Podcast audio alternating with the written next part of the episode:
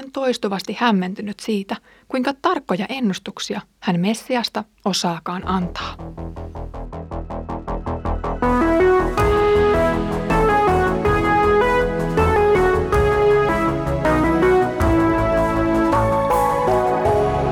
Kirjoitusten pauloissa.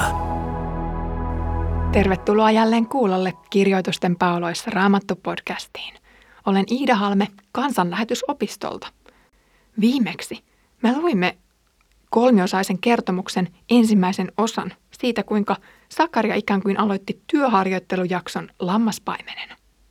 Tällä tehtävällä haluttiin havainnollistaa Jumalan suhtautumista kansansa ja pyrittiin selittämään, kuinka rakastava Jumala voi hylätä kansansa, joka on kerran otettu armoihin.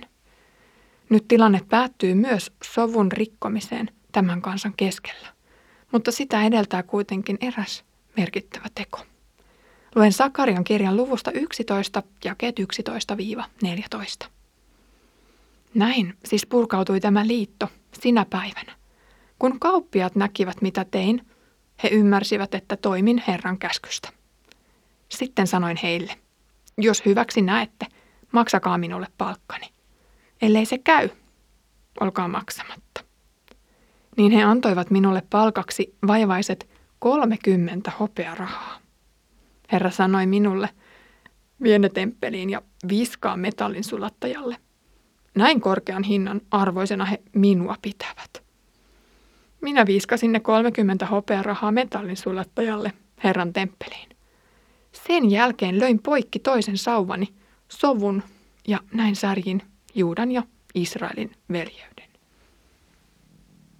Jumala on tämän profetian maailmassa varjellut kansansa viholliskansoilta, mutta nyt se suojelus on poistettu.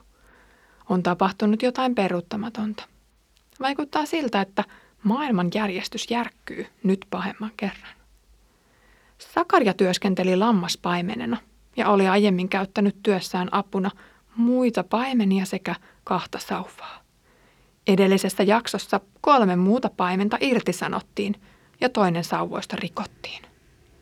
Nyt isketään vielä toinenkin poikki ja sitten paimen osoittaa, ettei aio enää nähdä vaivaa lauman hoivaamiseen. Hän toisin sanoen ottaa lopputilin. Sakaria marssiikin kauppiaiden luo kaupittelemaan lampaita, jotka olisi sitten menossa uhrieläimiksi temppeliin. Kauppias määritteli hinnaksi 30 hopearahaa, mikä tuntui Sakariasta alakanttiin heitetyltä arvolta näistä eläimistä. Nyt oli kuitenkin ostajan markkinat ja oli tyydyttävä tähän kehnohkoon tarjoukseen. Kyseinen hinta mainitaan raamatussa myös muualla.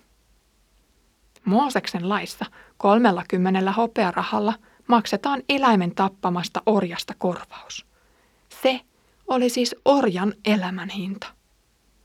30 hopearahaa mainitaan myös Matteuksen evankeliumissa, kun Juudas Iskariot ilmiantaa Jeesuksen ylipapeille ja muille.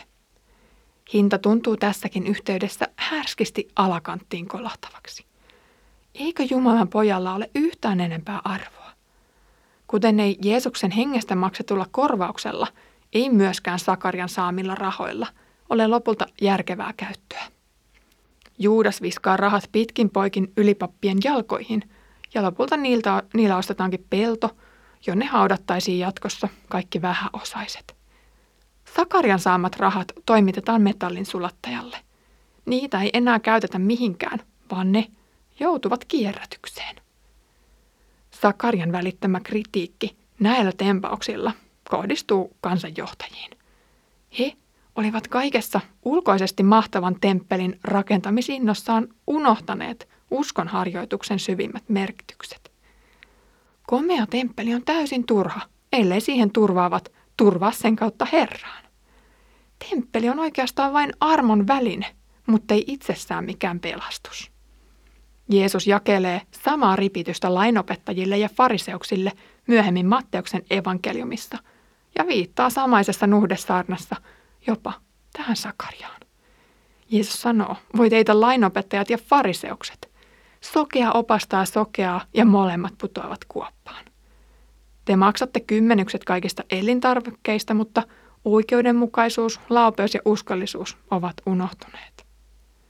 Ja samalla tavoin tekin olette hurskaita ulkonaisesti ihmisten silmissä, mutta sisältä täynnä tieskentelyä ja vääryyttä. Ja te tapatte Herran profeetat. Ihminen on halki historian samanlainen. Hän unohtaa helposti Jumalansa ja alkaa etsiä vanhurskautta mitä erilaisimmista lähteistä. Mikäli uhriksi annettu karitsa on jonkun mielestä liian halpa, hän sepittelee sen tilalle jotakin ehkä ulkoisesti koreampaa. Mutta sisäisesti täysin turhaa. Jumalpatsaat, hengitysharjoitukset tai oikeanlainen treeniohjelma ei lopulta auta ketään kuin ehkä vain kuihtuvan kropan osalta. Sisäisesti ihminen tarvitsee täydellisen uudistuksen. Sitä on vain kovin vaikea suorittaa itse edes tyydyttävällä tasolla, joten olisi vain parempi jättää ne 30 hopearahaa laupeuden työhön ja ottaa ihan ilmainen lunastus uskolla vastaan. Palataksemme tekstiin, pureudutaan vielä hiukan toiseen sauvaan, jonka Sakaria rikkoi. Sen nimi oli sopu, ja siten se symboloi valitun kansan yhtenäisyyttä.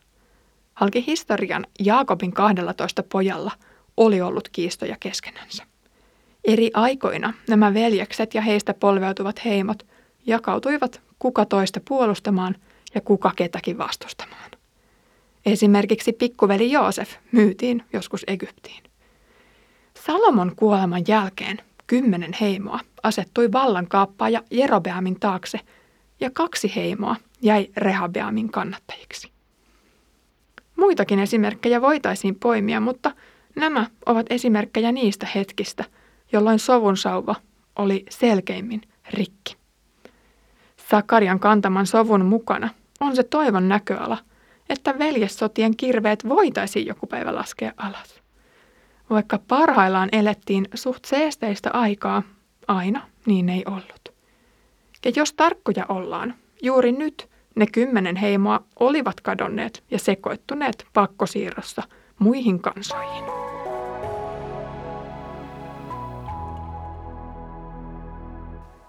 Näissä armon ja sovun sauvoissa on selvä merkki siitä, että Jumalan tahdon mukaisesti hänen laumaansa tulee kaita tällaisilla periaatteilla. Laumasta tulee kantaa syvästi huolta, eikä vain trimmata turkkia ulkoisesti vähän kiiltävämmäksi uusimmalla shampoolla. Paimenet, joille tehtävä oli annettu, olivat laiminlyöneet sen laiskuuden, välinpitämättömyyden tai muun höhlän verukkeen nojalla. Lauma jäi siis kaitsentaa vaille, eikä täydellisen kelvollisia uhrieläimiä meinannut löytyä. Profetia koskettaa ennen kaikkea Israelia ja Jeesusta. Hän on paitsi kelpo paimen myös riittävä uhri. Voitaisiinko sitä soveltaa pakana kristittyjen arkeen? Edelleen Jumala peräänkuuluttaa paimenilta vastuullisuutta. Uudessa liitossa paimenet ovat hengellisiä seurakunnan johtajia, virkaansa vihittyjä miehiä. Näiden paimenten ei tarvitse toimittaa uhreja, vaan ainoastaan ohjata kansa jo annetun uhrin aterialle. Siinä missä vanhan liiton aikaan oli tapana syödä uhrieläimen lihaa, sama pätee myös uudessa. Ehtoollispöydässä Jeesukseen turvaava saa kuulla, tämä on Kristuksen ruumis, sinun puolestasi annettu. Tämä on Kristuksen veri, sinun puolestasi vuodatettu. Anteeksi antamus on todellisesti läsnä. Olipa siis hyvä, että kuuntelit tänään Kirjoitusten pauloissa podcastia. Seuraavalla kerralla jatkamme tämän kolmiosaisen kertomuksen päätösosioon. Ja siellä on kertomus hyvistä ja huonoista paimenista sekä lampaista, joiden kohtalo kiikkuu näiden varassa. Ennen sitä Herramme Jeesuksen Kristuksen armo, Isän Jumalan rakkaus ja Pyhän Hengen osallisuus olkoon meidän kaikkien kanssa.